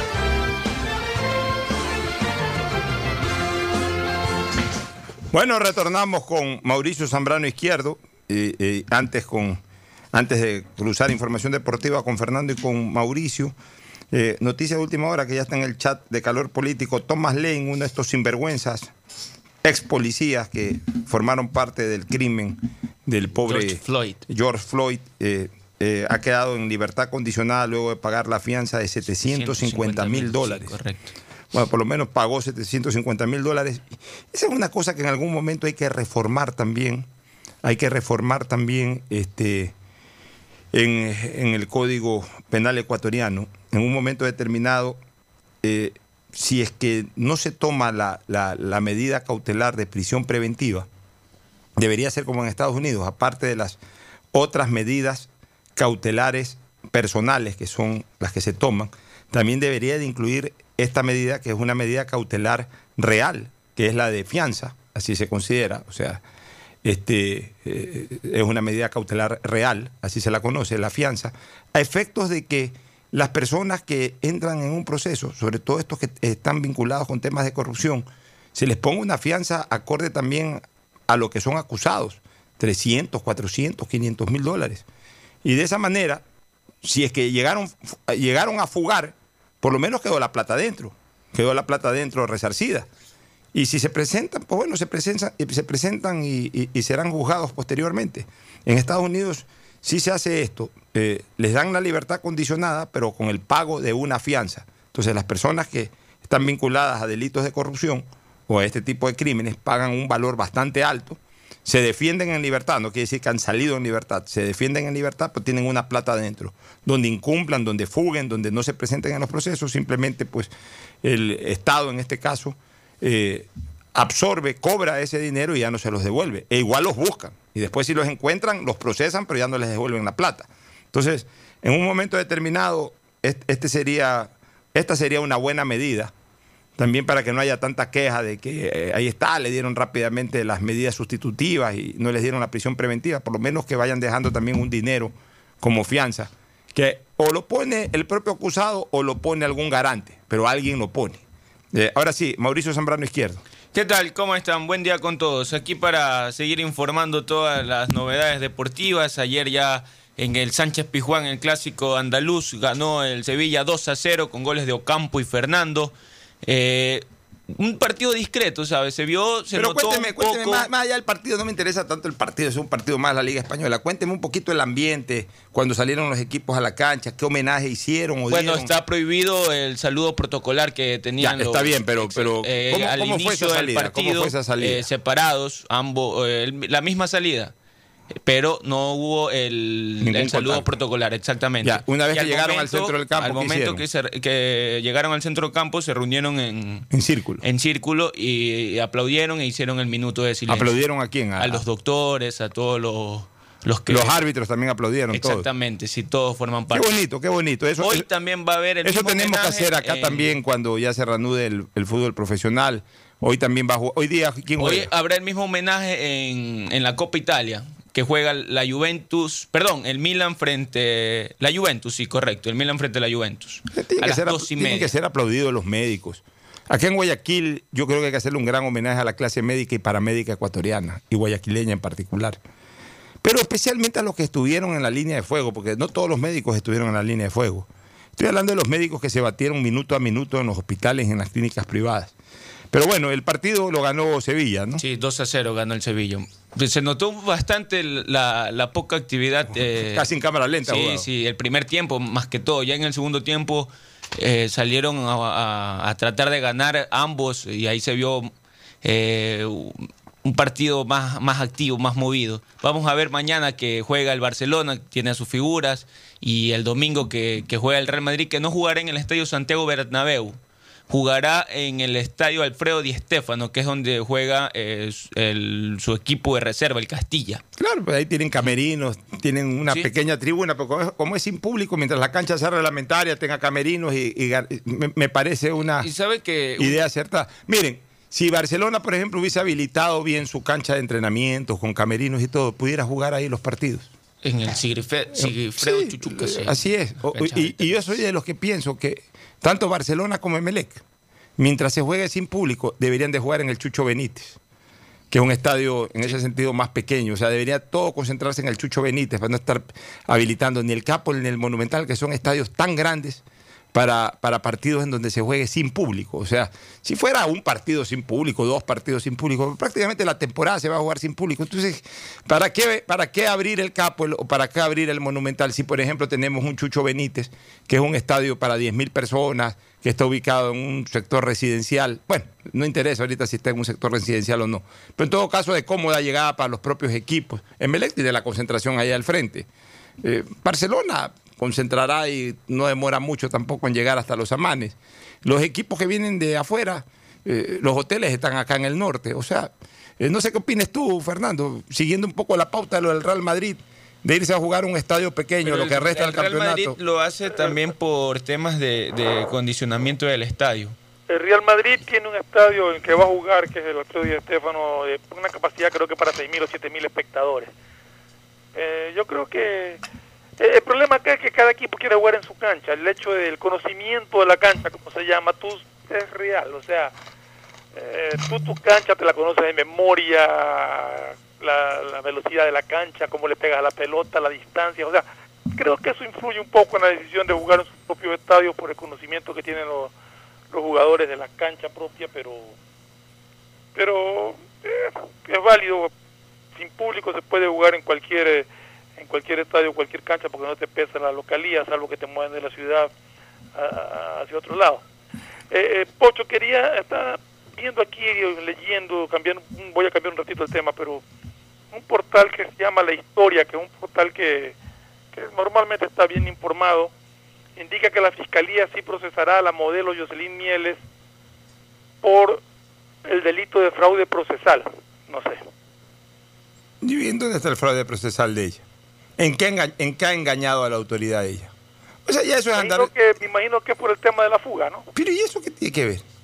¿Acaso ella acaso está fugando? ¿Acaso ella ha cometido algún delito? No, está bien, pero lo que te digo es que... justamente de programa que no... Que no le habían involucrado, pero aquí este portal dice que sí la van a jugar. La verdad es que fraude procesal ella no ha cometido de ninguna naturaleza. El hecho de estar en una avioneta formando parte de un viaje, tampoco se puede comprobar de que ella sabía que estaban fugando. Así es. O sea, ya eso es meterse más en la parte mediática. O sea, sabes que vamos jodiendo a todos. Entonces ahí sí se está perdiendo un poco el debido proceso. O sea, ahí se está forzando las cosas. Ahí no se está actuando en base a las normas. Esperemos a ver si realmente lo confirman, si realmente se confirma esa noticia. No me parece, yo no tengo ninguna relación de amistad ni nada con esta chica, pero me parece que ella no es parte de ningún delito.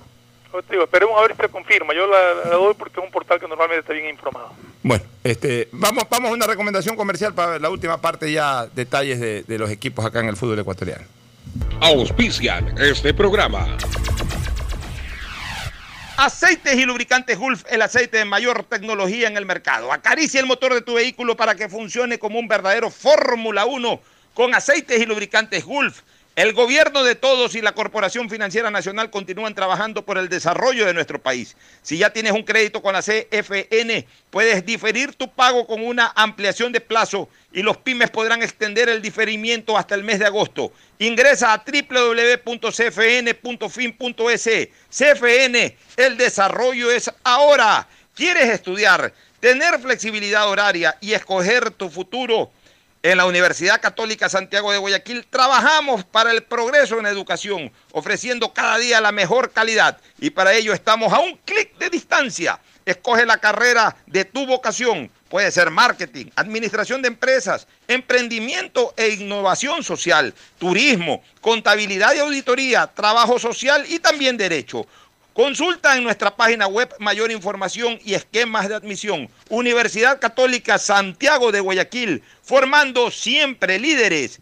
Llegó el momento de volver a abrir las puertas de tu negocio con el crédito Reactívate Ecuador, impulsado por el gobierno nacional, al 5% de interés, a 36 meses, y los primeros 6 meses son de gracia. Solicítalo hoy en el Banco del Pacífico, el Banco del Ecuador. Ahora vas a poder disfrutar del doble de gigas para que puedas navegar el doble en tus redes, tu trabajo y tus estudios, y también compartir el doble con tu familia y amigos. Activa el nuevo paquete prepago de 2 gigas que viene con más llamadas ilimitadas a 5 números Claro, 100 minutos a otras operadoras y gigas gratis para llamar y videollamar por WhatsApp y Facebook Messenger. Todo solo por $5. Conéctate más sin pagar más.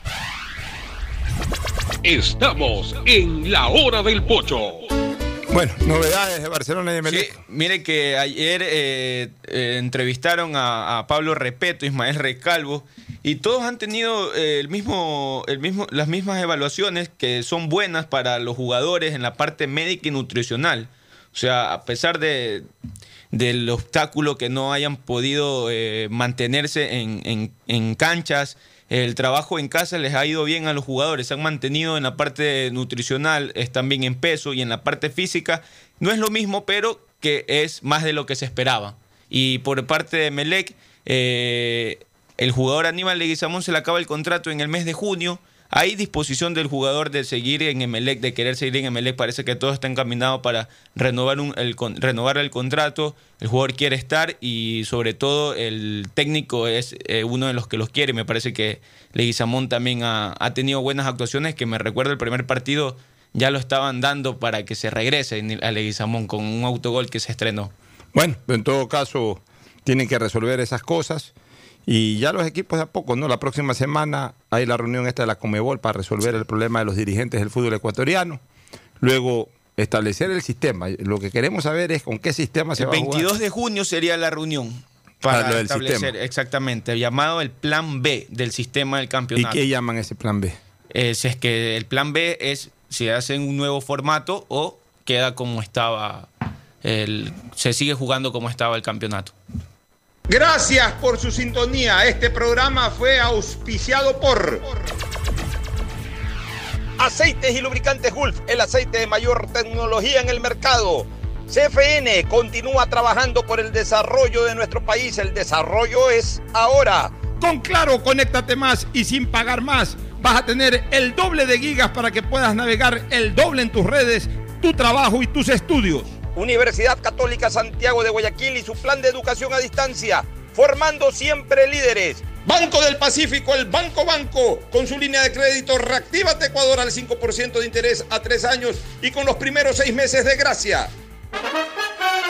Este fue un espacio contratado. Radio Atalaya no se solidariza necesariamente con las opiniones aquí vertidas.